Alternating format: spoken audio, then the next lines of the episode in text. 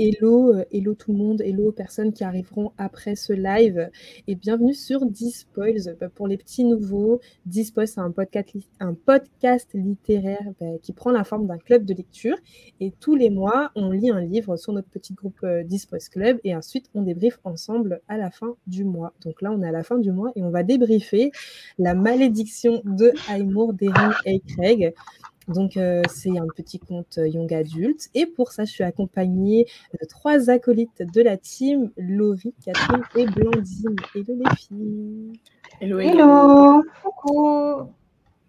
Du coup, euh, aujourd'hui, on est un peu en mode glow-up. J'ai préparé des choses, donc je vais lancer le jingle avant qu'on passe à l'intrigue en mots-clés. Est-ce que vous avez entendu le jingle? On a entendu. Très belle musique. Ah, merci, merci, merci. Alors, du coup, on va pas perdre plus de temps maintenant qu'on a entendu le jingle et qu'on s'est donné le top départ. Et on va essayer de résumer, ou en tout cas de décrire un petit peu l'intrigue de la malédiction de Aymur en trois mots-clés. Laurie, tu veux commencer Alors, mon premier mot va être très simple balles. Tout simplement parce qu'il y a beaucoup trop de balles dans ce livre, euh, en contraste à des éléments plutôt funestes. Mais bon, voilà quoi. ok. Catherine, je laisse continuer? Alors, j'hésite entre commencer avec un mot fort ou commencer plus tranquillement. On va commencer plus tranquillement à la suite de Laurie avec euh, danse. Mais euh, danse, un peu déçu parce que du coup, on avait juste le, global de Elle danse et on savait pas ce qu'elle dansait. Pour un livre qui tournait autour d'un bal, c'est un peu décevant, quoi. C'est vrai, c'est vrai. Blandine, c'est quoi ton tout premier mot-clé? Je vais commencer doucement aussi, je vais dire marin parce que genre on est vraiment dans un univers, euh, ça se passe sur une île, avec des bateaux, au port, tout ça, tout ça, donc voilà.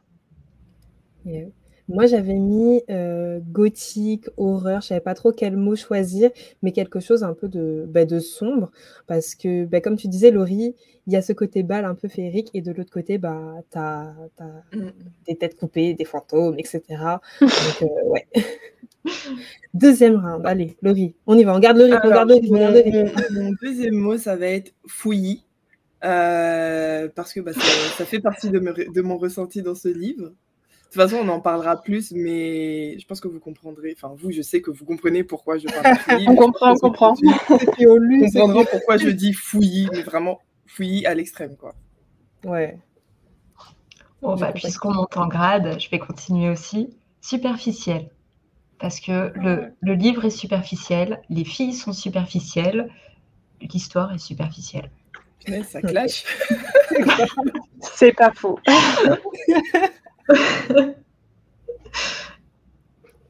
Moi, je vais dire euh, deuil, parce que bon, c'est un peu le thème principal euh, quand même euh, du livre. Mm. Quand même pas mal de morts. Ok, moi j'avais pas trop clashé dans mes mots-clés, même j'avais pas du tout clashé, j'avais mis folie. Folie, tout ce qui est thème autour de l'irréel, de l'illusion, du faux semblant, ce genre de choses, on sait pas trop ce qui est vrai, ce qui est faux. Donc j'avais mis la folie. Ok. Et du coup, pour mon dernier mot, ça va être plus positif, entre guillemets, ça va être humidité, dans le sens où je sais que je suis très sensible aux ambiances que les livres essaient de mettre en place. C'est pour ça que je lis beaucoup de tout ce qui est un petit peu horreur, thriller, etc. Et euh, je trouve que c'est l'une des choses que ça va. Moi, en tout cas, je me suis bien sentie euh, en le lisant dans une ambiance sombre, euh, sur une île, beaucoup d'eau, beaucoup d'humidité, beaucoup de pluie par-ci par-là, etc. Bah, moi, je continue de clasher. Mon troisième mot, c'est sexisme, parce que le livre est euh, catastrophique niveau sexisme, notamment euh, une scène, euh, on en a toutes parlé à un moment donné sur le Discord. je pense que vous voyez de quoi je parle, mais il y a une scène qui vraiment m'a marqué niveau sexisme. Ouais. Ouais, pas fou. Je pense savoir de quelle scène tu parles.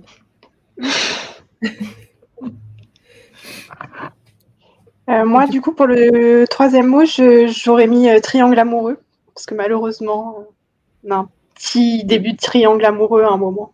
Ah Qu'est-ce qu'il est éclaté. Un triangle amoureux bien fade. Mais qui est éclaté, effectivement. Superficiel. Voilà, on revient sur les mots.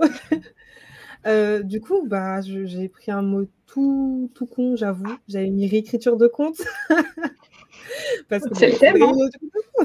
c'est un des thèmes, donc euh, c'est ce que j'avais mis. Voilà, voilà. C'est fini pour nos mots-clés.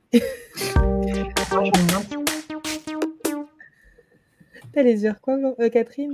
Moi, je me demande juste si dans le chat, il y en a qui avaient des mots-clés ou pas, quoi. Ah, je sais pas. Je sais que ceux qui ont lu le livre, ils m'ont dit qu'ils le regarderaient en replay. Donc, euh, on verra ce qu'ils disent euh, dans le groupe. Alors, du coup, avant que Laurie nous fasse son petit résumé, est-ce que vous saviez, avant de commencer la malédiction de Aymor, que c'était une réécriture d'un conte des frères Grimm? Absolument pas. Ouais, tu savais pas. Vous les filles, vous saviez sinon? Euh, Oui, parce que c'est écrit, euh, écrit sur euh, la quatrième de couverture. Ouais, ouais j'ai su pour ça aussi, mais je connaissais pas le compte de base. Ouais, moi non plus, je connaissais pas le compte. Du coup, j'ai fait quelques recherches, c'est-à-dire que j'ai tapé le bal des douze princesses. Même pas, j'ai même pas fait ça. J'avoue, je mens. J'ai tapé la malédiction de Haïmour, réécriture, sur Google. et du coup, c'est tiré euh, du bal des douze princesses, qui est un conte des frères Grimm. Donc, euh, de quoi ça parle? Du coup, de ce que j'ai compris, c'est-à-dire euh, de ce que j'ai compris de la page Wikipédia, c'est un conte qui parle de douze princesses qui sont enfermées tous les soirs euh, dans leur chambre. Elles sont enfermées à clé par euh, leur père, de ce que j'ai compris. Pourquoi ils les enferment à clé J'ai pas ce niveau de détail, je l'avoue. Et en fait, tous les matins, quand elles se, quand elles se réveillent, ils remarquent que leurs chaussures, en fait, sont très très usées, comme si elles avaient dansé bah, toute la nuit. Et du coup, le roi, il veut absolument savoir ce que font les filles le soir, et il promet la main de l'une d'entre elles à l'homme qui découvrira leur secret. Et si euh, l'homme qui relève le challenge ne découvre pas euh, le secret des filles, le secret des princesses, il sera condamné à mort. Pourquoi? Je ne sais pas. Apparemment, c'est soit tu gagnes, soit tu meurs. Il n'y a pas d'entre-deux. Euh, partir et dire Ok, désolé, j'ai perdu. Il n'y a, pas d'entre-deux dans ce monde. Et du coup, là, tu as un soldat qui est assez âgé, euh, Wikipédia décrit cet homme comme un, âge, euh, un homme d'âge mûr. C'était mis entre guillemets, donc j'imagine qu'on le dit dans le conte. et il va relever le défi. Il y, a une vieille, il y a une vieille femme qui va lui offrir une cape d'invisibilité et lui dire également de ne pas boire le vin qu'on lui donne le soir. Euh, du coup, grâce à sa cape et au fait qu'il ne boit pas le vin, il va réussir à duper les filles et il va, comprendre que le soir, elle passe par un portail magique pour aller danser un bal. Ce qui est assez drôle, et je pense que ça fera tilt bah, à vous les filles et aux personnes qui, euh, qui ont lu le livre, c'est que la seule des sœurs qui euh, est un petit peu alerte par rapport à ce que fait l'homme d'âge mûr et qui voit un peu à travers son jeu, en fait, c'est la plus jeune. C'est celle qui bah, voit à travers l'invisible, à travers la cape d'invisibilité un peu. Mais bon, vu que c'est la plus jeune, personne ne l'écoute. Du coup, le, soldat va dire au père qu'elles vont au bal tous les soirs. Et il pourra prendre la main d'une des princesses. Et vu que c'est un homme apparemment avec des valeurs, il va se marier avec la plus, euh, âgée en disant, je cite, euh, Je ne suis plus un jeune homme. Donc genre c'est logique, je ne vais pas prendre la plus jeune. voilà. C'était la partie. Euh, Mais quel âge a la plus âgée hein? Ça se trouve, elle a 16 ans. Ça, on ne dit pas. Mais en tout cas, vu qu'il est plus si jeune. Après, ça dépend, parce que si la plus petite va danser, ça m'étonnerait qu'elle soit un bébé. Euh, bah, je sais pas. Hein, dans, manque de détails, ce compte. Oui, manque de détails. Eh ben, j'ai dit, j'ai pris mes infos sur Wikipédia, les filles. Donc, euh, si j'avais lu le compte, j'aurais eu plus de détails.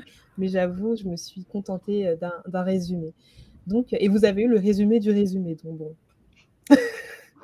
vous n'avez pas eu beaucoup de, beaucoup de détails du coup. Bref, maintenant qu'on sait un petit peu bah, l'histoire originelle, Laurie, est-ce que tu veux nous faire un petit résumé de la malédiction de Haïmour alors, je vais essayer. Déjà, merci pour ton introduction au conte. J'avais jamais cherché et je découvre le vrai conte avec toi. Merci. Travail et il, y a, hein. il, y a, effectivement quand même quelques différences. Donc, bon, je vais essayer de résumer euh, la réécriture. Donc, déjà, pour l'ambiance, comme je disais, on se retrouve dans un manoir, le manoir Aymor, qui appartient au duc euh, Thomas, je crois. Dites-moi si je me trompe. Hein. Mais il appartient à un duc qui a 12 filles. Et, euh, coup du sort, hein, toutes ces filles meurent les unes après les autres au début du livre, il y en a déjà quatre qui se sont barrés, qui sont mortes dans des circonstances plutôt tragiques, ma foi. Et du coup, à cause de ces morts inexpliquées, forcément, euh, il y a la rumeur que les, les, filles du duc Thomas sont maudites et qu'elles sont toutes destinées à mourir. Tout le monde y croit, sauf une, l'une seule d'entre elles, Anna Ley, dite Anna. Euh, qui va décider de d'enquêter sur la mort de la dernière qui est décédée là, Eulalie de mémoire. Eulalie. Voilà. Et en essayant d'enquêter, elle va découvrir le fameux passage secret euh, qui mène vers une porte mystérieuse qui s'ouvre vers un royaume, ma foi, magnifique, où il y a plein de fêtes, où les filles sont traitées littéralement comme des princesses, parce que je précise que dans le, la réécriture, c'est pas des princesses. Hein pas comme dans le conte. C'est juste des filles nobles, enfin des filles du duc, quoi. Voilà. Et euh, voilà. Non? Des, Après, en tant que fille de duc, elle pouvait être appelée princesse euh, par d'autres. Ah ouais. Ah, j'avoue, je savais pas. Ok. Donc, en tout cas, après avoir découvert ce monde magnifique, euh, les filles vont décider que c'en est fini de la tristesse. Hein. Maintenant qu'on peut aller à des balles, pourquoi pas? Non, mais ça, c'est pas désolée. La fille vient à peine de mourir. Est-ce qu'on juste on peut, on peut le dire parce que c'était du n'importe quoi. Non, vient à peine de mourir dans des circonstances tragiques. Elles ont même pas encore enterré ou en tout cas rendu à la mère le corps de leur sœur que tout de suite c'est bon, allez pomper l'op, on va aller danser. La belle-mère, voyons, la belle-mère qui le jour de l'enterrement, le jour de la cérémonie dit, au fait moi, eh ben je suis enceinte. C'est une bonne nouvelle, non? Célébrons la vie au lieu de pleurer la mort. Mais, c'est d'un déplacé. Enfin bon, dans tous les cas, vous avez compris l'ambiance, je pense. Euh, on a d'un côté le fait qu'il y a une malédiction un petit peu glauque où tout le monde meurt, de l'autre côté un monde merveilleux où les filles décident d'aller un petit peu tous les soirs, en tout cas quand elles peuvent, pour danser. Euh, je pense que je... le synopsis s'arrête là je ne sais pas, n'hésitez pas à, mmh. rajouter si j'ai oublié quelque chose, mais il me semble que ça s'arrête là. il y a Anna qui cherche du coup à enquêter sur la mort. Oui. Donc elle continue, elle continue d'enquêter en, en allant parfois quand même à des balles. Bref, de toute façon, on va en parler plus, donc je pense que. Voilà quoi. Non, en vrai, tu as tout dit. Il y a un quand même rajouter. Ouais, voilà, c'est ça. C'est qu'il y a Annalie qui veut, elle, trouver vraiment le, les enfin, comprendre les circonstances de la mort de sa sœur, parce qu'elle, elle, elle, se dit sa sœur, elle peut pas s'être suicidée, c'est pas possible, c'est sûr qu'on l'a tuée. Et contrairement à ses sœurs, elle veut pas trop aller au bal, elle veut pas trop rigoler, célébrer la vie, etc. Elle, elle préfère ben, trouver le meurtrier de sa sœur, pleurer, bref, être en deuil, quoi. Et elle va rencontrer des gens, des hommes, parce qu'il y a toujours des hommes dans ces histoires, je sais pas pourquoi, mais elle va rencontrer euh, un homme qui est tellement beau que des fois elle oublie de chercher le meurtrier de sa sœur. Et disons la vérité, elle l'a vu, elle a quand même dit oui, je savais plus pourquoi j'étais là ou je sais pas quoi. J'étais en mode euh, pardon, t'as pas dit tu fallait, fallait, trouver le meurtrier de ta sœur, c'était pas le moment de rigoler, de faire gna gna, je sais pas quoi. lui demander son prénom tellement il était beau. Grave. Elle savait plus quoi dire, elle savait plus quoi faire, elle était perdue. On, avait, on aurait cru qu'elle avait jamais vu un homme de sa vie en fait. Bref. ce personnage m'exaspère. Mais bon, avant de commencer à, insulter les personnages, qu'est-ce que vous, vous avez pensé de euh, l'univers, le fait que ce soit une ambiance assez sombre et qu'on euh, joue un peu entre le rêve et la, et la réalité? Donc on passe d'une ambiance à l'autre tout au long du livre. Alors, je vais enchaîner vu que moi j'ai déjà dit de toute façon ce que je pensais sur ça. Je pense que mhm. c'est le, côté que j'ai préféré le plus du livre. Je pense aussi que je suis très bon public sur ce genre d'ambiance, dans tous les cas. Euh, je rentre très facilement dans tout ça. Je trouve que ça a été plutôt bien fait.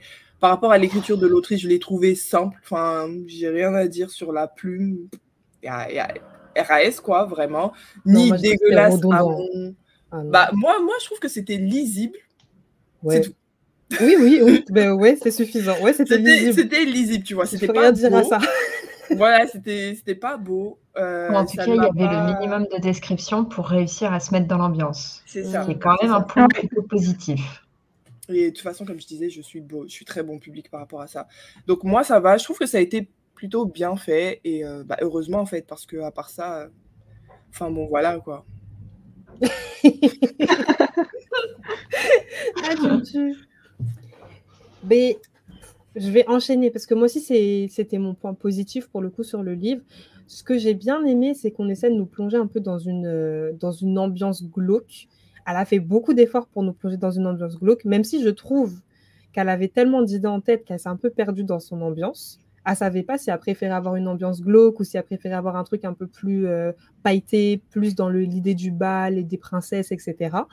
Mais quand elle travaillait ces, ces, scènes glauques, je pense à une scène là où euh, il y a Annalie en fait qui est poursuivie par des fantômes et en fait euh, elle sent que les fantômes la suivent, mais elle les voit pas vraiment. Et du coup, elle sait pas comment se cacher, etc. Et elle est dans, elle est dans son château, il fait nuit. Tu sens vraiment qu'il y a une petite angoisse qui monte. Et là, je commence à me dire, ah ouais, on rentre dans l'histoire et tout. Et puis voilà, vu que l'autrice ne sait pas où elle va, elle a vu, la fille a vu un homme, elle a oublié qu'il y avait des fantômes qui la poursuivaient. Et bref. on sent tellement ton somme là. non, mais c'était une bonne scène. Elle l'a gâché. Genre, vraiment, on est passé de stress maximum à ouais, non, en fait, euh, c'est pas ce que je voulais écrire. Venons revenir à la romance. on ne saura jamais où sont passés ces fantômes. Ah, c'est vrai que le livre partait plutôt bien, ne serait-ce que dans l'ambiance ou euh, la mise en contexte euh, du bouquin. On avait du coup cette ambiance glauque qu'on retrouvait à l'enterrement, il était génial quand même, jusqu'à ce que Morella, la belle-mère, le gâche on avait vraiment euh, le glauque, le deuil, euh, le sombre. On s'imaginait bien la scène aussi avec le cercueil qui plonge dans l'eau. En fait, ouais, tout ramener à ce côté humide, euh, marin, mm. glauque, gothique. Mm. Et puis, le Love Interest est arrivé. Et le Love Interest est, est, arrivé. est arrivé, il a tout gâché. Non, mais c'est ça qui est un peu triste. au-delà du fait qu'il y a un love interest, tu vois, j'aime pas forcément les romances. Bon, je pense que je l'ai dit un certain nombre de fois pour que tout le monde le sache. J'aime pas forcément les romances, mais si la romance est bien amenée, ça va pas me déranger d'avoir une romance en fait dans le livre. Je vais dire ouais, c'était chiant pour telle et telle raison, mais je vais supporter la romance, tu vois. Sauf que là, et c'est pas seulement la romance dans ce livre, c'est aussi euh, l'ambiance glauque qu'on tient pas, les personnages qui sont, euh, comment dire, qui sont, qui sont fades. Moi, je les ai trouvés fades, les personnages. Par exemple, la, la, mère, là, la Morella, la belle-mère, qui arrive, euh, qui est supposée être gentille. Après, tout d'un coup, elle commence à faire des... J'ai qu'une insulte en tête. Elle commence à, à faire sa vipère. Voilà, c'est la version sans insulte. elle commence à faire sa vipère, à dire oui, euh, on est en plein enterrement, mais je suis enceinte. Après, elle dit, je comprends pas, mais je me sens seule, etc. Vous comprenez pas, j'essaie de m'intégrer et tout. En fait, si tu essaies de t'intégrer, pourquoi durant l'enterrement des gens, tu vas commencer à dire, euh, ne pleurez pas, c'est bon, vous avez l'habitude, etc. est-ce que tu es gentille ou est-ce que tu es méchante? Et ça, c'était pour tous les personnages. C'est comme le père. Pendant toute la première partie du livre, on le présente comme quelqu'un de gentil. Et après, tu as une scène je ne sais même pas si c'est un spoil si j'en parle, parce qu'on n'en parle même pas après dans, dans, le livre. Je peux la spoiler ou pas? Vous en pensez quoi? Vu que c'est pas un truc Est-ce qu'elle a, un impact Ben non, ça n'a pas d'impact. Tu l'as un peu spoilé avec euh, le résumé du bal des douze princesses. Euh, ouais, ça se recoupe. Ouais, ouais ok. Mais oui, mais bref, ça c'est la scène qui m'a le plus énervé. Durant tout le livre, on présente le père comme quelqu'un de super gentil, euh, attentionnant vers ses filles, euh, qui n'a aucun, aucun mal à se dire que euh, l'héritier de Raimour, ce sera une femme, etc. on le montre vraiment comme quelqu'un de progressiste. Et puis, durant une random soirée, il dit Ouais, et tout, l'homme qui, trouvera un... l'homme qui trouvera où vont mes filles tous les soirs, il aura, il aura la main d'une de mes filles. Mais en fait, gars, t'as pas dit. Hein. Gars, pendant tout le livre, t'as dit que t'étais gentil, que t'aimais tes filles, etc. Et là, tu dis que tu vas donner ta fille à un random gars qui boit de la bière toute la journée Je comprends pas. Je comprends Il est censé être bourré, non, le père, dans cette scène Ouais, il est censé être bourré. C'est peut-être une mini-excuse. Bah, euh, le lendemain, quand il est plus bourré, il y a toujours ça. Il est toujours euh, d'accord, ouais. Il n'enlève pas son truc. Et puis, en vrai, ça, c'est pas une, un trope, enfin une trope qu'on va garder dans le livre. C'est-à-dire que il l'a sorti, puis après, on revient plus dessus. Ses filles, elles lui ont fait la gueule que le soir. Après, elles ont oublié. Lui-même, il a oublié. Tout le monde a oublié, ouais. Tout le monde a oublié. Sauf, ah Sauf Cassius et Fischer qui sont dans le triangle amoureux. Genre, c'est eux, c'est le deux charron qu'on parle. Il fait chaud. Pourtant, eux aussi, on les montre comme des personnes progressistes. Donc, pourquoi t'attends le moment où le père de la fille va te dire euh, si tu trouves son secret, tu peux l'épouser pour, tu vois, toujours ramener le truc de oui, tu vois, si je trouve le secret, si je le dis à ton père, et bon, pourra, je pourrais me marier avec toi. Non, non, la fille, elle a dit non, en fait. Pourquoi t'es là, tu forces? Je comprends pas. Surtout que c'était juste pour euh, suivre le compte, je pense. Parce que sinon, ça sert à rien, cette partie-là, en fait. Elle a aucune utilité. Mm. Ouais, c'est un rappel, un petit. Euh, ouais. C'est un pot. Est-ce qu'on avait vraiment besoin de cette scène pour prendre le compte Parce qu'après, on a déjà l'ambiance euh, qui rappelait le compte avec bah, le bal des douze princesses qui, qui venait contraster avec toute l'ambiance gothique qu'on avait. D'un coup, on arrive au bal on passait le portail et oh, tout est beau, tout est magnifique, tout est rose, tout est brillant, tout est pailleté, dansant. C'est ça. Mais ça, c'était suffisant pour moi pour faire un rappel avec euh, le mm. bal des douze princesses, tu vois. Puis le, fait, de se dire. tout simplement. Ouais, et le fait qu'elles. Ouais, carrément. Mm, mm. voilà. 12 gamines. 12, 12, gamines qui vont à un bal. Voilà, on reprend. Après, tu dis c'est une réécriture libre, tu vois. Mais dans ce livre, il y avait beaucoup trop d'éléments qu'on utilisait comme ça. Genre un chapitre, une phrase, après, tu n'en entendais plus parler. Et pour moi, ça faisait vraiment perdre toute crédibilité au livre, en fait. Enfin, à la fin, je levais les ocelles, je me disais, vas-y, on va inventer un nouveau truc, c'est pas grave, on n'est plus à ça près. Euh, c'est comme, alors, j'ai une question. Qu'est-ce que vous avez pensé euh, de tout, euh, de tout l'univers autour des dieux et demi-dieux? On n'en a pas trop parlé. Enfin, il y en a un petit peu à la fin, mais euh, c'est pas assez exploité. Ça, ça pourrait être intéressant, mais c'est pas. Pour moi, c'était pas assez exploité. Bah, moi, je, pense que vous en pensez, mais début, parce que quand c'est arrivé, j'étais en mode 1. Ouais, c'était un peu tard. Pourquoi non, pas au début parce que ça donnait euh, une sorte de panthéon, mais juste type religion. Et du mmh, coup, euh, ça faisait chaque endroit a sa propre petite religion. c'est sympa. Ça montrait que Morella, elle n'était pas du coin. Et du coup, mm. elle faisait vraiment étrangère euh, dans le lieu, qu'elle faisait n'importe, vraiment mais n'importe quoi, voire euh, elle blasphémait euh, comme ça, c'est pas bien grave. Et d'un coup, je sais pas pourquoi, il y a les dieux qui débarquent sur la terre. Qui font leur vie, ils prennent une importance phénoménale. Genre, c'était littéralement C'était un petit détail amusant qui, qui amenait vraiment un truc à l'univers. Mais c'était juste fait pour être un détail, quoi. Oui, mais après, quand ils prennent de, l'importance, ils en prennent pendant trois chapitres, après on n'entend plus parler. Bah, ouais, mais c'est trois chapitres, limite, qui t'expliquent toute l'histoire. C'est-à-dire que si ces trois chapitres, tu les enlèves, l'histoire n'a... Enfin, déjà que l'histoire n'a aucun sens. Elle n'a déjà pas de sens.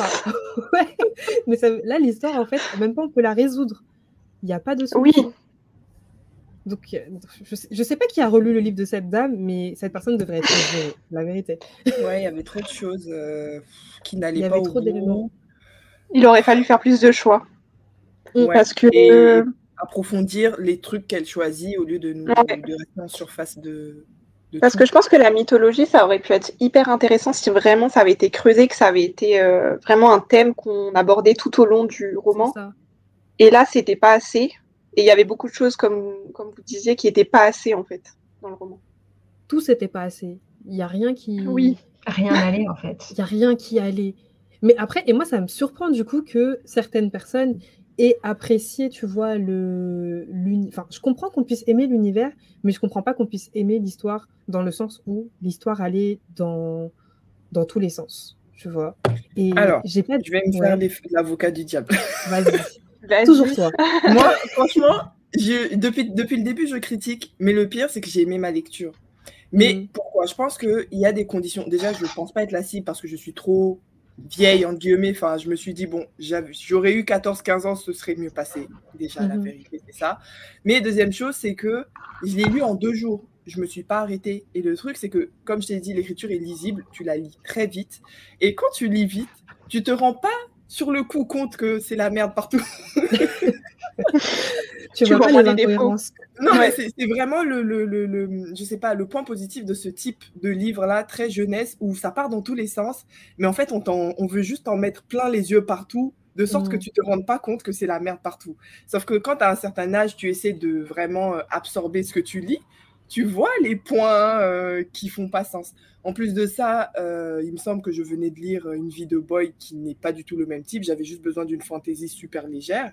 Donc j'étais clairement dans le bon espace mental pour apprécier cette lecture. Mais c'est vrai que quand j'ai fermé le livre, je me suis dit, mais qu'est-ce que je viens de lire?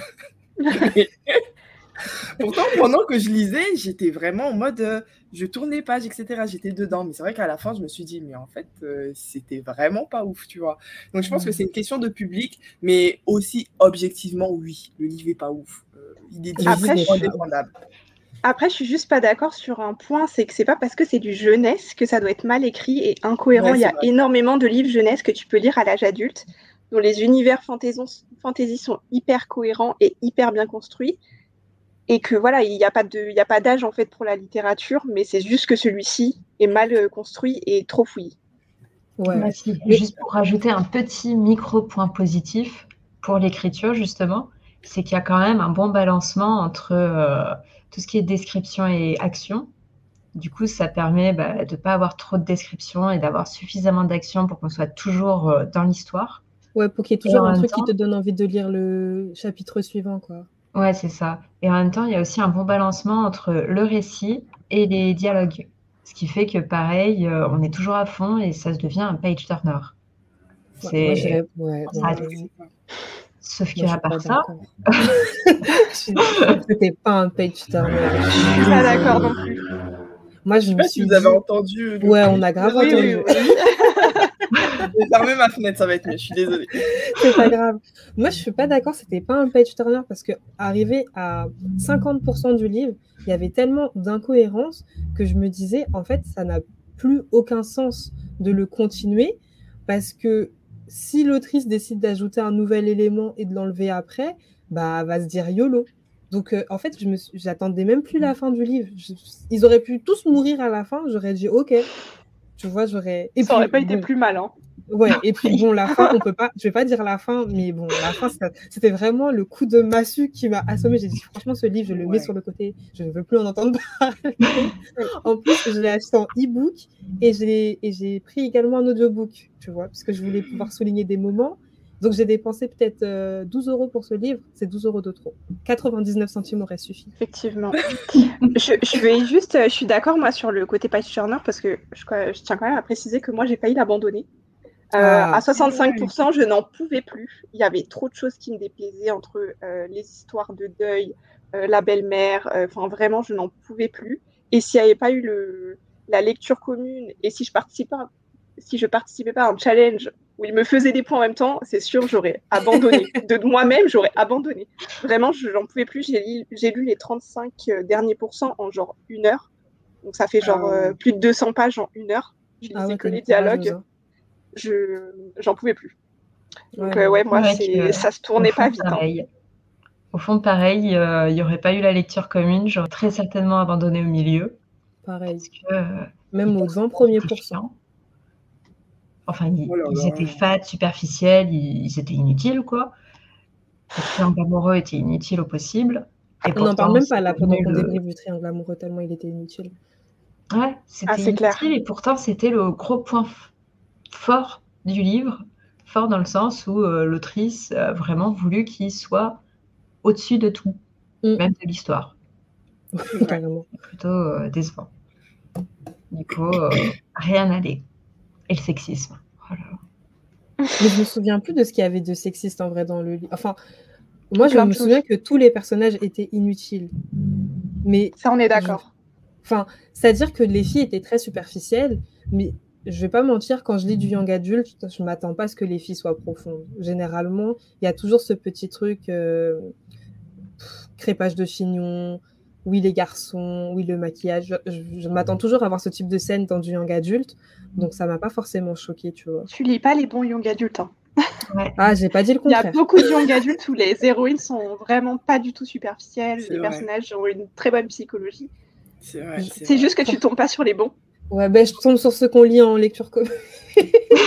Il va falloir changer ça. On va falloir proposer des qui sont bien parce que là. Ouais, les lectures communes de fantasy, ça va pas là. Ouais, non, ça va pas, ça va pas, ça va pas. Faut qu'on se rattrape. en sexisme, bah déjà, il y avait euh, toutes les petites phrases euh, de remettre les filles à leur place. Comme quoi, euh, non, mais parle pas, t'es qu'une fille. En gros, c'est un peu ça. la scène à laquelle je pensais, bah, c'était quand elles sont parties faire du shopping avec Fischer. Non, mais Déjà, elles demandent euh, à leur père normal Eh, dis papa, on peut aller euh, faire un peu de shopping en ville, euh, on sera sage, t'en fais pas, on va y aller, quoi. On prend le mmh bateau et on y va. Jusque-là, tout va bien, il accepte. il accepte avec un peu de difficulté, mais il, accepte seulement si un mec qui va avec elle. déjà, elles savent pas se débrouiller. Elles sont sur une île, elles savent gérer sur un bateau. Elles sont 12, enfin elles sont 8 là, Celles qui ont survécu. ouais, bah, que Fischer, il est pas. Fischer, il me semble qu'il n'est pas spécialement plus âgé qu'elle, tu vois. Non, il a le même âge qu'elle. Il a entre deux aînés. Ouais, voilà. Quelque chose comme ça, ouais. Et du coup, mieux que ça, Fischer, c'est quand même le fils d'une domestique, mais c'est lui qui va gérer leur argent. Parce que vous comprenez, des filles, des filles qui gèrent leur argent. Non mais où, où, irait le monde si des filles géraient leur argent Et surtout, si l'aînée, qui est quand même l'héritière, qui est plus âgée que Fischer, gérait son argent. Non mais, pourquoi? C'est une fille, voyons. Non mais tu vois, ah, encore une fois, ça montre qu'il n'y a pas trop de, cohérence dans, dans, le livre parce que je ne sais pas comment vous, vous avez vécu les premiers chapitres du livre, mais au tout début, on nous montrait un peu quelque chose de progressiste, encore une fois, avec, euh, bah, je répète, mais euh, le père qui est OK pour que l'héritière, pour que l'héritier d'Aïmour soit une femme, euh, les, bah, les filles aussi, je crois que c'est Annalie qui voulait, qui s'est beaucoup occupée du, phare, etc., même si son père ne lui a pas confié le phare à la fin, mais voilà, il était, il était vraiment, il voulait vraiment qu'elle connaisse un peu le fonctionnement de ce phare, parce que voilà, c'est un élément clé dans la ville et tout. Puis, je sais pas, en fait, j'avais plein de petits éléments où l'autrice essaie de te faire comprendre que c'est un roman qui est euh, un peu engagé, je fais des guillemets pour ceux qui vont écouter en podcast, mais euh, engagé et du coup féministe. Et en fait, à chaque fois qu'elle te fait ça, elle contrebalance avec quelque chose qui est totalement sexiste. Et je me dis, oh, je me répète, mais ça part dans tous les sens. Ça part. Même, elle sait même pas si son roman veut qu'il soit féministe ou pas. Genre, elle sait même pas. C'est le fin mot de ce, de ce livre. Ouais. En fait.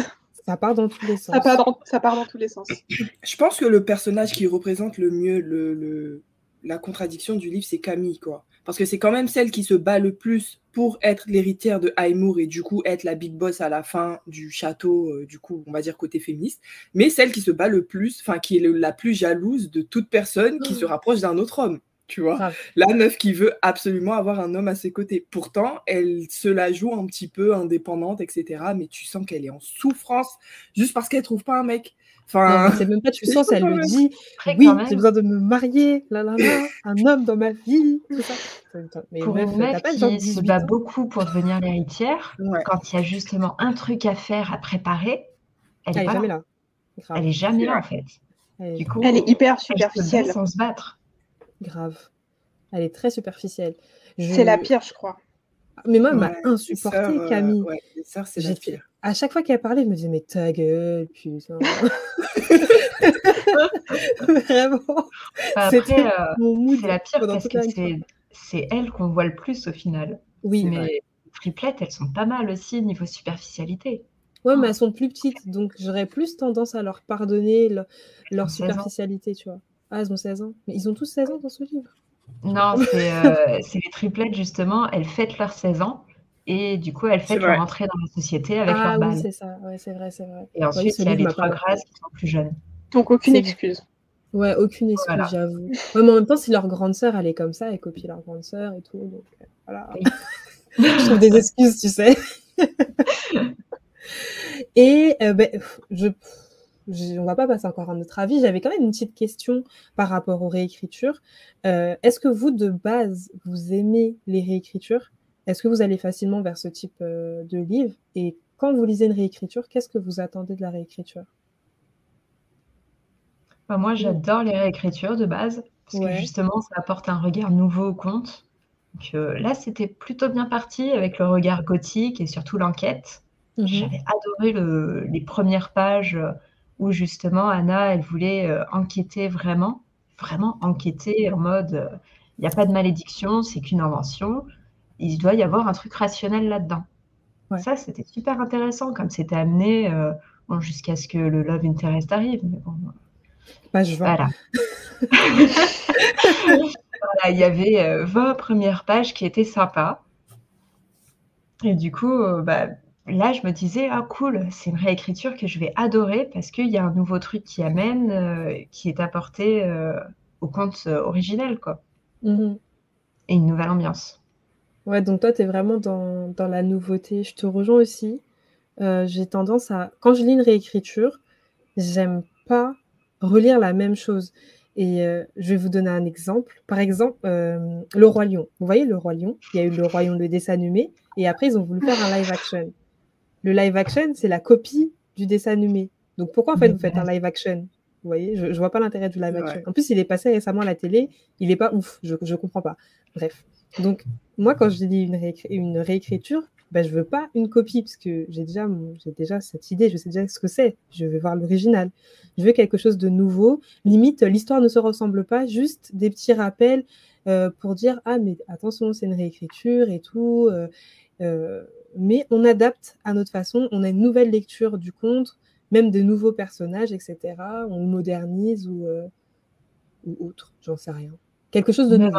C'est différent parce que justement, c'était euh, pour rester sur les Disney et leurs multiples réécritures euh, plus ou moins intéressantes de leurs films.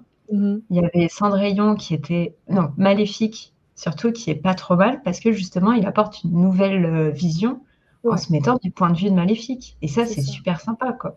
C'est enfin une réécriture de Disney qui est une vraie réécriture, qui n'est pas juste ouais, ils prennent des risques. Ouais. C'est ça. Et ça, j'avais plutôt bien aimé. j'avais pas aimé parce que c'était un peu trop euh, gentil. Mais bon, c'est un Disney.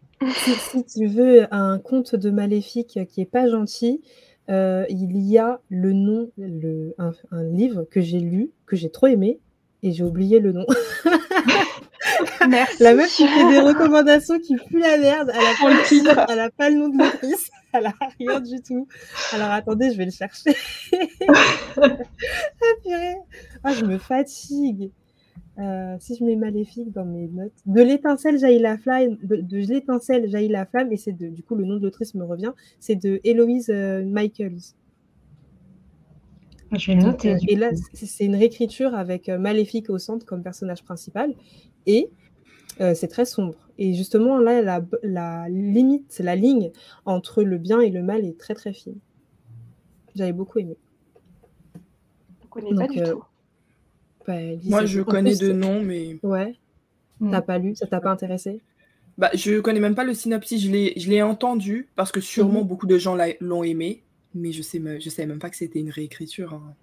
Vraiment, juste. Je passé sur Booksta et je savais même pas que c'était une réécriture. Ouais, c'est une réécriture. J'en ai beaucoup parlé l'année dernière. Euh, la couverture est très euh, sombre, ça a l'air très gothique aussi. Euh, ouais, ouais, ouais, c'est bah, dans les mêmes tons que, que le livre qu'on est en train de lire, dont on est en train de parler, dont j'ai oublié le nom, La malédiction de Raimou. c'est dans les mêmes tons, c'est noir, vert, bleu. Ouais. C'est très sombre. La couverture est très sombre. C'est noté. Moi, pour euh, les réécritures, je euh, je suis pas ni pour ni contre en général. Euh, j'aime surtout quand on change l'univers totalement. Mhm. je, en ce moment, par exemple, je suis en train de lire Scarlett de Marissa Meyer. Ah c'est une réécriture du coup de c'est le tome 2 donc c'est la, réécriture voilà du petit chaperon rouge dans un univers de dystopie SF et j'aime beaucoup parce que justement, l'univers n'a absolument rien à voir avec l'univers de base. Et même l'histoire, on retrouve des petits éléments par-ci par-là, mais on ne suit pas du tout la trame euh, du conte original. Et j'aime beaucoup quand, quand c'est comme ça. Ouais, je te, je te, je te rejoins. J'avais, j'avais lu en lecture commune, je crois que c'est l'un des premiers épisodes de Despoiled, euh, de hum, Cinder. Du coup, c'est le premier mhm. tome. Oui. Et j'avais beaucoup aimé, c'est un grand mot, mais j'avais, ça se lisait bien. Le 2 et moi, je... préfère le 2 d'ailleurs au premier. Ah bah tu me donnes envie. Parce que j'ai lu que le 1. Moi j'avais vraiment aimé. Après c'était au tout début quand j'ai repris la lecture, donc euh, encore plus bon public.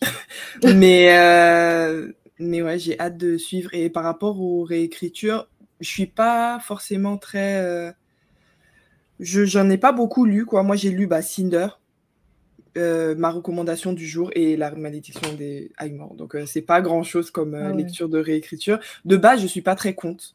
C'est-à-dire qu'à part les Disney, il y a beaucoup de contes que tu, tu vas me citer le titre, mais je vais pas savoir ce qui se passe à l'intérieur, quoi. Donc en vrai, euh, la plupart des réécritures, bon, Cinder quand même, je connaissais Cendrillon, faut pas abuser, mais la plupart des réécritures, je ne savais pas l'histoire de base. Donc euh, je suis, moi je le prends comme une fantaisie. Si c'est sous la forme de fantaisie, je le prends comme une fantaisie, euh, comme toutes les autres. Après, c'est vrai que, bah, comme on peut le voir avec ce livre-là, quand l'autrice ou l'auteur ou l'auteuriste tout, tout, court essaie de faire trop original ou tout mettre en même temps, bon, on voit que autant faire ton propre livre, quoi. Enfin, pourquoi tu veux faire une réécriture Au final, ça sert à rien. Mais euh, ouais, enfin, je sais pas. J'ai aucun avis là-dessus, mais c'est vrai que ça me fait d'emblée comme ça un petit peu peur parce que je me dis, si l'auteur a pris ce thème-là ou ce conte-là comme base, ça veut dire que l'autoriste de base est très bon et ça met encore la, ça met la barre encore plus haute. Et mm. pour moi, c'est encore plus difficile d'essayer de copier, je dis copier, mais pas dans le mauvais sens, mais en tout cas de s'inspirer fortement de quelque chose d'excellent, plutôt que de créer ton propre euh, monde, ta propre histoire, etc. Donc euh, pour moi, c'est un couteau à double tranchant, quoi. Enfin, faut, faut vraiment, mm. Effectivement. faire gaffe. Ouais, ouais, ouais. Exactement. J'avais pas pensé à ça, euh, mais tu as totalement raison.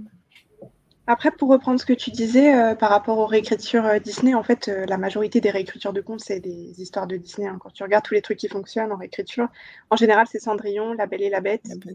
On entend un mm. peu La Petite Sirène ces derniers temps, mais vraiment, il y en a deux, trois qui reviennent tout le temps. Oui, La Petite Sirène, l'année dernière, il y avait Le Royaume Assassiné qui était sorti. Oui, c'est ça. Mm. C'est à lui que je pensais.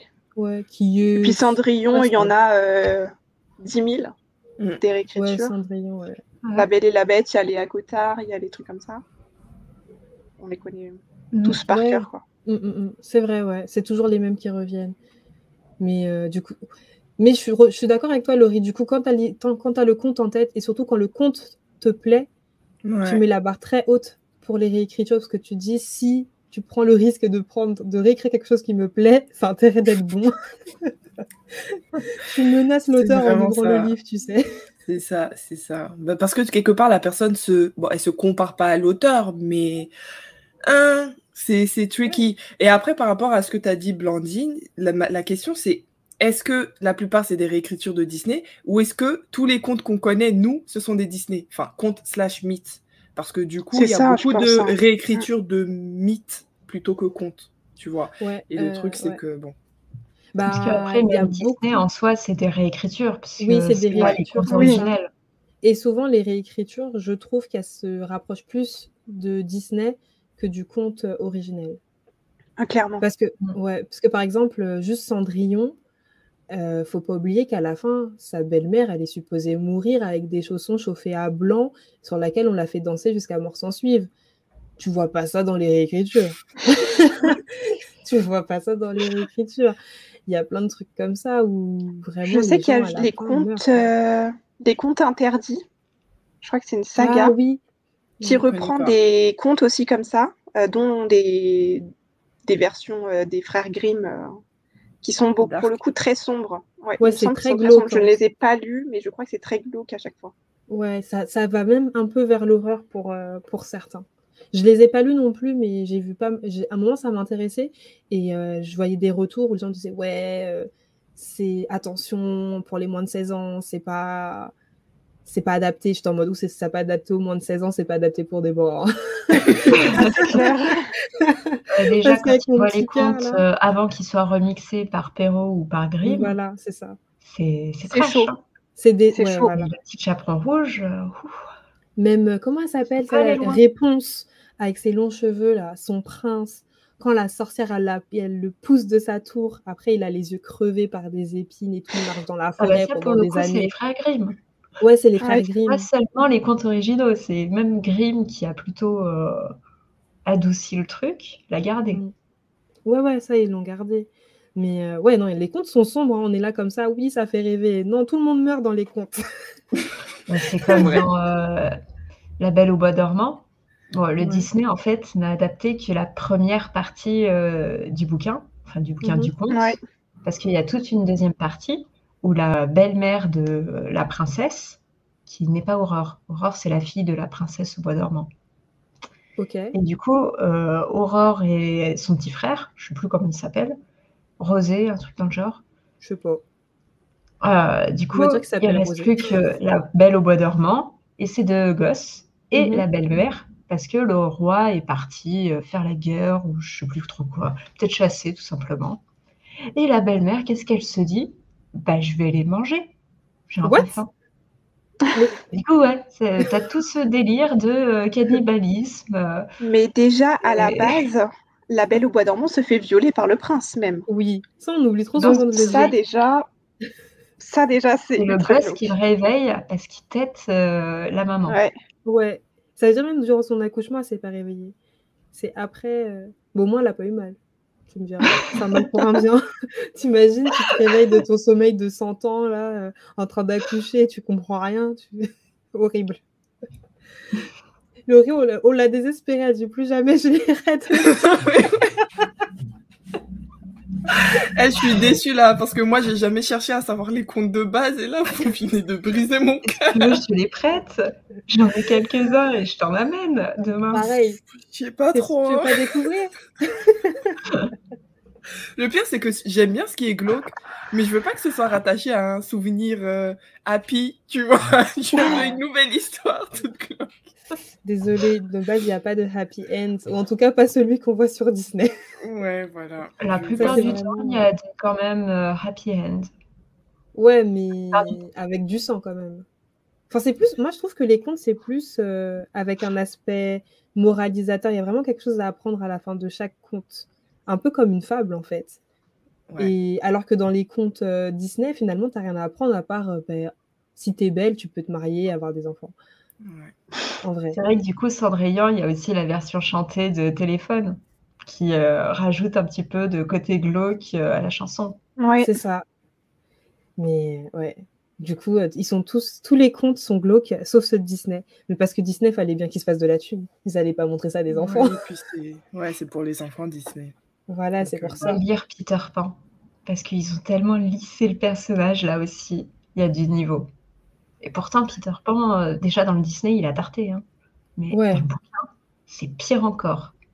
Ah, j'ai pas lu le, bouquin, Peter Pan. Moi non plus. Je peux te le prêter si tu veux. Ah ouais, vas-y. Non, non, non, j'ai trop de trucs à lire. le retour à la réalité en trois secondes, quoi. bon, on arrête de divaguer sur euh, les réécritures de comptes. Euh, est-ce que pour semi-conclure, euh, vous pouvez me donner votre avis général sur la malédiction de Haimour et surtout, est-ce que vous recommandez du coup? Parce qu'on a dit beaucoup de, points négatifs, mais par exemple, Laurie, et c'est toi qui vas commencer, je sais que tu l'as dit, finalement, tu l'as lu assez rapidement, etc. Donc, qu'est-ce que tu en penses avec un peu beaucoup de recul? Franchement, je recommande pas. je recommande pas, sauf, enfin, en gros, payez pas pour ça. Je suis désolée, mais payez pas. Si vous le voyez à la bibliothèque et que vous avez quand même envie de tester, j'ai envie de dire, vous avez déjà votre abonnement, euh, prenez-le, quoi. Mais franchement, euh, avec, le recul, avec le recul, je ne l'aurais pas acheté. Moi, je l'ai pris en e-book pour le coup, mais j'avoue que mmh. Même ça, euh, ça le valait pas. Et non, non, non, enfin, j'ai quand même, je vais pas mentir, j'ai quand même passé un bon moment, mais c'était un ensemble de circonstances qui ont fait que et malgré le fait que j'ai passé un bon moment, ça, ne m'a pas fait oublier le fait qu'après coup, je me rends compte que c'est vraiment euh, pas ouf. Et en plus, il y a une sorte de bad féminisme dedans, mais genre dans le vrai sens du, mot, où on essaie de nous faire passer un message, mais on nous dit le contraire à la ligne, euh, à la, ligne qui suit. Donc, euh, même pour les plus jeunes, je suis pas sûre que, quand je dis les plus jeunes, c'est plutôt les ados, hein, je suis pas sûre que ce soit recommandable, quoi. Ouais.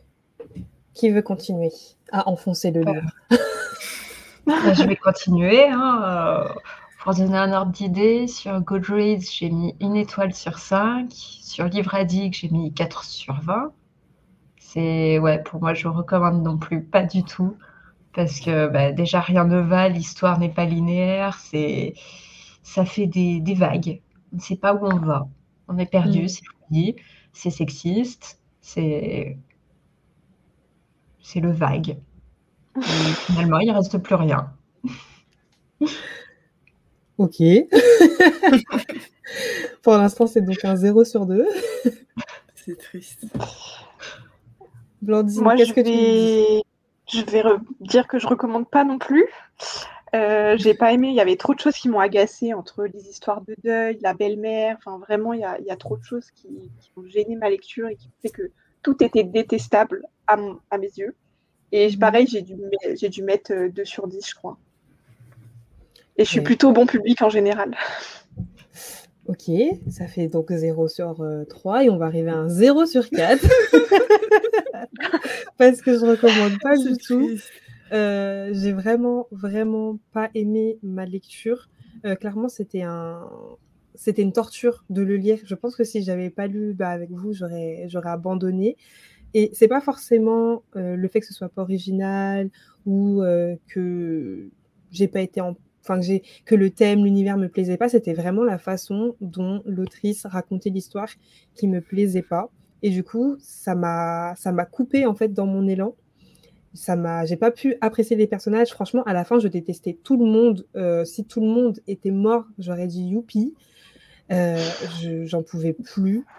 C'était pour moi c'était vraiment horrible. J'aurais bien voulu abandonner mais je, me suis dit vas-y t'es une femme forte les gens ils comptent sur toi faut que tu le lises tout ça tout ça. Donc je l'ai fini presque en pleurant mais euh, je l'ai fini.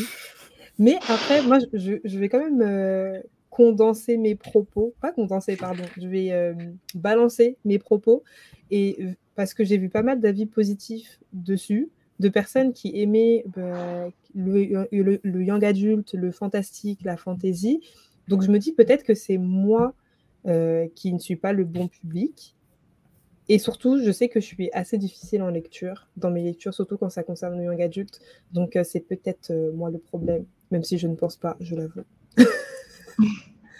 Donc voilà, voilà. Petite Après, moi, je suis le public de Young ah. Adult Fantasy et j'ai pas aimé. Donc, comme quoi, tu vois. pareil. Hein. Je me considère le public aussi, mais. Franchement, si moi, je pas aimé une fantaisie, c'est que c'est ça vole pas haut. Hein. parce que je me rends bien compte quand je vois les avis des gens, je suis toujours la personne en mode ouais, mais ça va, vous abusez et tout. Mais si même moi je dis qu'il est pas bon, c'est que franchement, c'est chaud. Pour Kéléana, l'année dernière, on s'en souvient. Moi, j'avais adoré, tout le monde avait. Enfin, personne n'avait aimé dans le groupe. Quelle euh, Kéliana? Ouais. Ah non, Kéliana, c'était horrible. Non. Alors, euh, j'avais j'ai quand même préféré la malédiction de Raymond à Kéliana. Je tiens à le préciser. Ah, ah oui, non, non, non, oui, oui, oui, oui. oui, Ok. Non, parce que en plus, Kéliana, ça avait le culot de faire 500 pages. Donc non. Ah, c'est de la fantaisie, hein. Ça fait rarement moins de 500 pages. Hein. Ah oui, non, mais là, il fallait faire 50 pages. Là aussi, il fait 500 pages. Hein. Ah oui? Ben, je l'ai, franchement, je l'ai lu plus facilement. C'est vrai qu'en e-book, on, on sent. En e-book, on sent. Non, Kéliana, je l'ai lu en e-book aussi. Et je l'ai senti passer. Ah non, c'était dur. c'était dur. J'aurais pas dû parler de Kéléana en fait. Ah ouais, non, non, là, ça a remonté un traumatisme en moi. non, c'était... Kéliana, c'était vraiment... C'était compliqué, c'était compliqué. Euh, alors du coup, vu qu'on a donné notre avis, on va écouter l'avis des autres. J'ai récolté un petit avis euh, que je vais vous laisser découvrir et vous allez me dire ce que vous en pensez de façon euh, succincte, on va dire. Du coup, mon avis sur euh, la malédiction de Aymur, elle est assez mitigée, très moyenne. En fait, il y avait un aspect qui était bien avec le conte des frères Grimm. voilà, après je ne connaissais pas, trop, pas du tout ce conte, hein, donc bah, après il y en a des plus connus. Hein. Mais, euh, mais c'était cool. L'ambiance, elle était un peu bizarre, mais en vrai, euh, ça changeait. C'était plutôt plaisant et la lecture, elle était fluide. Donc l'écriture aussi était bien, c'était cool. Après, en vrai, les personnages sont un peu moyens. Franchement, t'as envie un peu quand même de, les frapper des fois. Analeg, je prononce comme ça, hein, je sais pas comment ça se prononce. Elle, est, bah, elle est moyenne, franchement, je sais pas, tu t'attaches pas à elle parce qu'il n'y a rien d'intéressant à dire sur elle en fait. Et pareil pour tous les autres personnages, que ce soit toutes ses sœurs, son père, euh, sa belle-mère, euh, l'autre gars là, je sais même plus comment il s'appelle. Donc bon, les personnages franchement ils me déçoivent un peu et euh, l'histoire quand même un peu trop un peu trop prévisible. Voilà. Je pense que ça résume bien tout ce qu'on a dit jusqu'à maintenant. Je ne sais pas ce que vous en pensez, les filles. Vous avez un truc à ajouter? Ah Non, ça faisait complètement ce qu'on a dit, du coup. Mm. Ouais. voilà, elle, a réussi à résumer en une minute ce qu'on a mis 56 euh, minutes à dire. Bref. On peut l'applaudir, elle est forte. Hein. On peut l'applaudir. Bref, on va finir sur une bonne note avec euh, nos recommandations. Alors du coup, les filles, est-ce que vous avez des euh, recos, euh, que ce soit des réécritures de contes, des histoires autour de malédiction, ou bien des romans qui ont une ambiance un peu dark, un peu gothique Qui veut ouvrir le bal? Vous voyez, je fais des petits jeux de mots. du coup, qui veut commencer? Je ne sais plus qui qui veut commencer. Il me semble que c'était toujours moi. Okay. à d'ordre, ouais. Alors, du coup, je sais pas. on verra qui c'est qui passe. Euh, alors, du coup, moi, ma recommandation pour faire euh, original, elle est pas parue en français encore, mais tant pis pour vous. mais du coup, je vais vous présenter euh, Little Thieves de Margaret Owen, donc c'est, je crois que ça date de 2021. C'est pour ça que c'est pas encore traduit, mais ça m'étonnerait que ce soit pas traduit. C'est traduit, ça a été traduit le mois dernier, je crois. Euh, ça s'appelle Vania et le loup en français. Et je l'ai ah vu passer. Ah mais oui, en plus je l'ai vu passer, mais je dis n'importe quoi. Ok, merci. Donc tout le monde pourra le lire. Me dit quelque chose. Donc je retire ce que j'ai dit sur moi-même. je présente un livre traduit. Donc Vania et le loup de Margaret Owen, qui est une réécriture je ne sais pas de quel conte. Euh, je pense que je n'ai jamais su. Ça, je connais pas le titre. Je sais que c'est plutôt nordique comme conte. Mais dans tous les cas, euh, il est trop bien. Donc, je vais vous présenter le synopsis au lieu de vous dire qu'il est juste trop bien. Ce serait mieux. On va partir d'un conte. Le conte de base, c'est qu'on a une princesse qui quitte son royaume et euh, qui euh, va dans un autre royaume pour se marier avec, euh, je ne sais pas si c'est un prince, mais en tout cas quelqu'un qui a une position importante. Voilà. Sa mère l'envoie avec une maid. Comment on dit ça en français déjà? Une, femme domestique, une domestique? Ouais. ouais, son accompagnatrice, quoi, une, une, servante, un truc comme ça. Et l'histoire, c'est que la servante va réussir à prendre la place de la princesse et c'est elle qui va aller, qui va devenir la princesse du royaume. Maintenant, dans la réécriture, on va suivre Vanja. En, en anglais, c'est Vanja au lieu de Vanya que moi j'ai Vanja en tête. Donc on va suivre Vanja qui va être du coup une jeune fille qui n'a pas eu euh, une enfance facile, qui a été abandonnée par sa mère euh, parce que sa mère n'avait pas d'argent et qu'elle s'est dit euh, bon allez hop, je vais aller te donner à des petits dieux et je vais leur demander de, en gros m'accorder certains certains vœux en échange et comme ça Vanja va, va devenir la comment on dit ça? La filleule je crois. En gros, on a la fortune et la mort qui sont ses marraines. Donc c'est très pas cohérent comme marraine, mais en gros, euh, sa mère va, croiser ces deux euh, déesses là, Dieu. Enfin, on sait même pas si c'est féminin ou masculin. En tout cas, pour la mort, on sait pas trop. Et euh, elle va devenir leur filleule, malgré le fait que euh, ses marraines, euh, dans quand même ses marraines, il y a la fortune, hein, mais malgré ça, elle va avoir une enfance de merde, clairement. Elle va finir servante. Et un jour, elle va se dire, c'est bon, il y en a marre. Hein, euh, on me donne l'occasion de prendre la place d'une princesse, je vais le faire. Voilà. Elle va même réussir à prendre le visage de cette princesse pour aller jusqu'au bout du bout. Je ne dirai pas comment, ça fait partie un peu du lore, etc. Donc ce serait spoiler de le dire.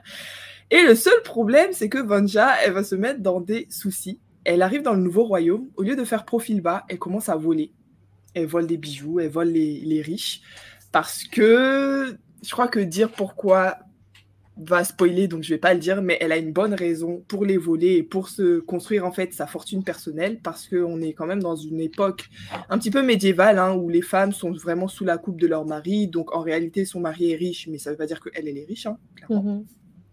Donc elle essaie de se faire sa fortune personnelle et elle est sur le point de à la fois se faire démasquer et d'un autre côté, elle va se faire maudire par un autre demi-dieu qui va lui dire il va falloir que tu réussisses à retourner tout ce que tu as volé à toutes les personnes que tu as volées avant une certaine date.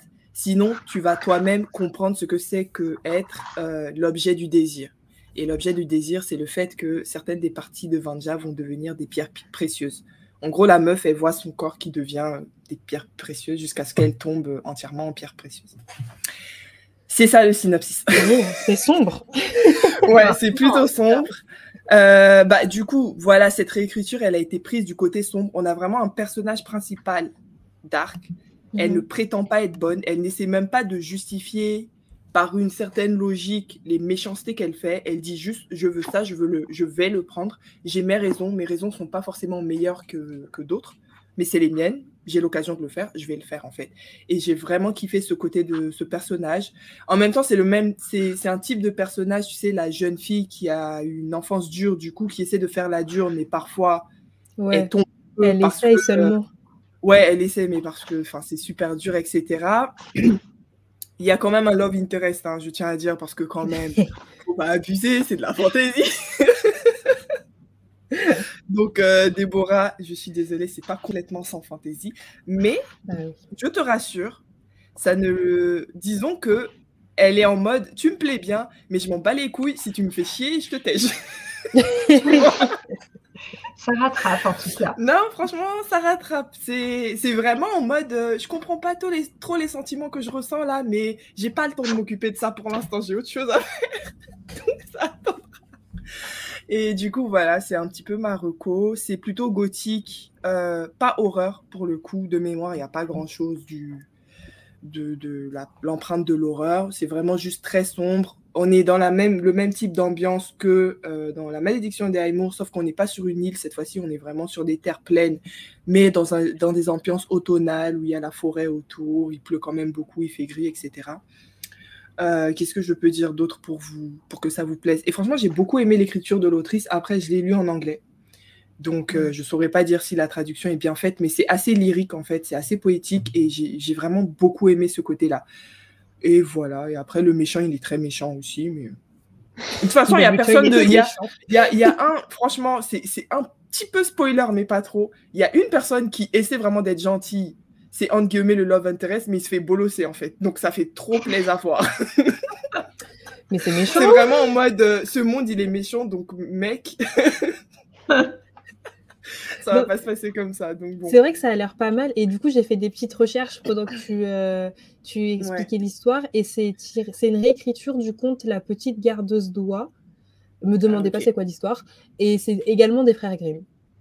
Ah bah. Comme quoi. C'est souvent des frères Grimm. Les frères Grimm. Ouais, ouais. Mm. aujourd'hui c'est full soirée euh, frères Grimm. Frères Grimm. voilà. Du coup, ouais, je vous, je vous recommande euh, Little Thieves, enfin Vania et le loup, je crois, de Margaret Van, Vania ou Vanja, je sais pas comment ça se prononce. Et le Moi, j'aurais tendance à mettre euh, le, I, le J, je crois que dans les pays nordiques, il se prononce en I. Oui, c'est Ya. Donc Vania et le loup. C'est pour ça de Margaret Owen. Ok. Ok. Alors, Catherine, tu vas dans la wishlist. Ouais, je pense aussi. Dans la mienne aussi. c'est déjà fait d'ailleurs. Trop forte. Allez, Catherine, c'est à toi. Euh, alors moi, le livre que je vais recommander, je ne l'ai pas avec moi, c'est le livre des choses perdues de John Connolly. Alors, euh, ça fait des années que je l'ai lu, que je vais faire euh, un résumé très, très lambda, parce que je me souviens plus de tous les détails. Mais en gros, c'est David, un gamin de 12 ans, qui n'a pas vécu des choses très très faciles euh, dans sa vie. Bah, déjà, euh, Seconde Guerre mondiale, pas ouf pour un gamin. Mais en plus, sa mère est morte, elle vient juste de mourir, ou euh, elle est morte il n'y a pas très très longtemps. Son père a eu le temps de se remarier, mais c'est encore très très frais dans sa mémoire à lui. Et du coup, le gosse, il n'est pas très très bien dans sa peau. Et pour, euh, pour aller mieux, il va se plonger dans la lecture. Et la lecture à fond la caisse. Et un jour, alors qu'il euh, était euh, dans le jardin, je crois, il va entendre la voix de sa maman. Parce que sa maman, elle est morte. Donc, c'est un peu bizarre. Mais il va suivre la voix. Il a 12 ans quand même, on le rappelle. Il suit la voix et il arrive dans un monde complètement enchanté. Mais enchanté dans le sens sombre. Vraiment très très sombre. Et dans ce monde, il va avoir plusieurs, plusieurs contes. Donc il va croiser, va croiser, où il va entendre, en tout cas, il y aura l'histoire de Blanche-Neige qui sera complètement revisitée. Pareil, en très très sombre. Euh, on a tout au long du livre, en fait, euh, l'ambiance gothique euh, encore plus noire que La malédiction de Haymor. On aura aussi de mémoire Le petit chaperon rouge, Hansel et Gretel. Et du coup, bah, à force en fait de voir les contes, le truc c'est qu'il va grandir le gosse. Sinon, ce serait pas marrant c'est tout un récit initiatique, euh, ambiance gothique, sombre, euh, dans l'univers des, contes. C'est très très sympa à lire. Et même si le gosse a 12 ans, c'est un livre pour adultes. Parce que, enfin, qui peut se lire et à l'âge euh, de l'enfance, mais qui est aussi rangé très souvent dans les, dans les rayons adultes, parce que c'est tellement bien raconté que ça se lit tout seul, que le gosse, même si c'est un gosse, bah c'est pas grave, c'est pas un bébé. On peut le prendre comme un personnage et l'adorer. Bref, l'auteur est trop fort. Et c'est de euh, John Connolly. Du coup, c'est le livre des choses perdues de John Connolly. T'aimes bien proposer, euh, recommander des livres avec des personnages principaux qui aiment les livres?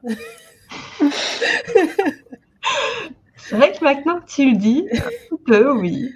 En tout cas, ces, derniers, euh, ces derniers mois, c'était tout le temps ça. Toujours les personnages principaux, ils aimaient des livres. Bref, je viens de. C'est une coïncidence. je peux encore en sortir d'autres, j'en ai d'autres en réserve si besoin. Ah, oh t'es trop forte. Moi, j'ai même pas un seul livre avec une personne qui aime les livres. Euh, Blandine, tu veux enchaîner avec ta reco? Euh, Oui. Euh, alors moi, ma reco, c'est Mexican Gothic de Sylvia Moreno Garcia. pour vous faire un petit résumé, en fait, on suit Noémie. Ça se passe dans les années 50 au Mexique. C'est un peu une fille indépendante. voilà, elle aime faire la fête. Elle n'a pas envie forcément de se marier, alors que ses parents la poussent un peu à ça. Et en fait, un jour, elle va recevoir une lettre de sa cousine qui s'est mariée l'année précédente. Et la lettre, elle est vraiment très, très bizarre. Et en fait, son père va décider d'emmener sa, euh, de, décider de, d'envoyer sa fille au manoir où vit sa cousine pour voir vraiment ce qui se passe.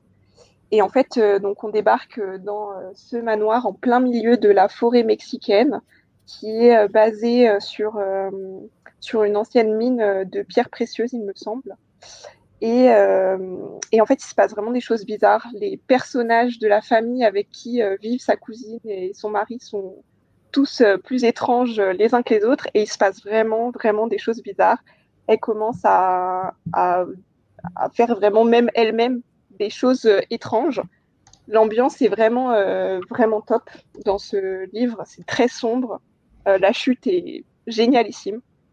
Et les personnages, tous les personnages sont géniaux, bien pensés. Il y a une vraie psychologie derrière. Enfin, je vois Laurie qui hoche la tête et qui l'a lu. Euh, je ne sais pas si tu as des choses à, à, rajouter, mais moi, c'est une de mes meilleures lectures de l'année dernière. Pour euh, Halloween, ça m'avait grave mis dans l'ambiance. Je crois que je l'ai lu cette année, moi, je sais plus, peut-être en début d'année, mais pareil, j'ai adoré. Et juste pour vous montrer à quel point ça peut être glauque, je vais vous raconter une anecdote. Un jour, je devais euh, croiser Hélène de Hélène's Universe, pour ceux qui savent. Enfin, elle a un booktube aussi et un bookstar. Et j'étais en train de lire dans un parc ce livre. Et quand elle m'a envoyé un message pour me dire qu'elle était là, je me suis dit ouf et j'ai fermé. Tellement j'étais à une partie qui me retournait l'estomac. C'est-à-dire qu'il y a des, il y a des, scènes. Des descriptions, ouais. Les descriptions sont incroyablement bien faites parce que vraiment, on y est, dedans. On est, on est vraiment dans l'action avec euh, l'héroïne. Mm. Et on voit les choses bizarres qui se passent dans ce manoir avec euh, ces histoires de tapisserie qui bougent et, euh, et tout ça. et vraiment, qui se pointent, des, liquides non identifiés bizarres, glauques. Elle-même, elle fait des choses bizarres qu'elle n'aurait pas fait en temps normal. Oui, ça fait peur. C'est vraiment. Euh, c'est de l'horrorifique, je crois d'ailleurs. Ouais, je vous me chauffer et après vous me dites c'est de l'horreur. Donc, euh, La description. Je pense pas que ça fasse peur, peur, mais je pense que c'est très malaisant. C'est-à-dire que oui, le côté malaisant. Il y a des choses malaisantes, ouais. ouais, ouais. Il y a, il y a des scènes, je pense qu'on pense très certainement au même avec Laurie, et il y a des scènes qui sont ultra glauques. Ouais, c'est vraiment glauque. Sinon, il n'y a pas de jump scare. Enfin, c'est pas en mode euh, tu vas avoir du mal à dormir, mais c'est en mode tu vas avoir euh, l'image, entre guillemets, que tu t'es faite de ce mhm. qui se passe pendant longtemps. quoi. C'est vraiment glauque et, et malaisant. Ouais, bah, je le lirai en été alors. je le lirai pas une période qui commence à faire euh, la, enfin, qui commence à faire nuit tôt.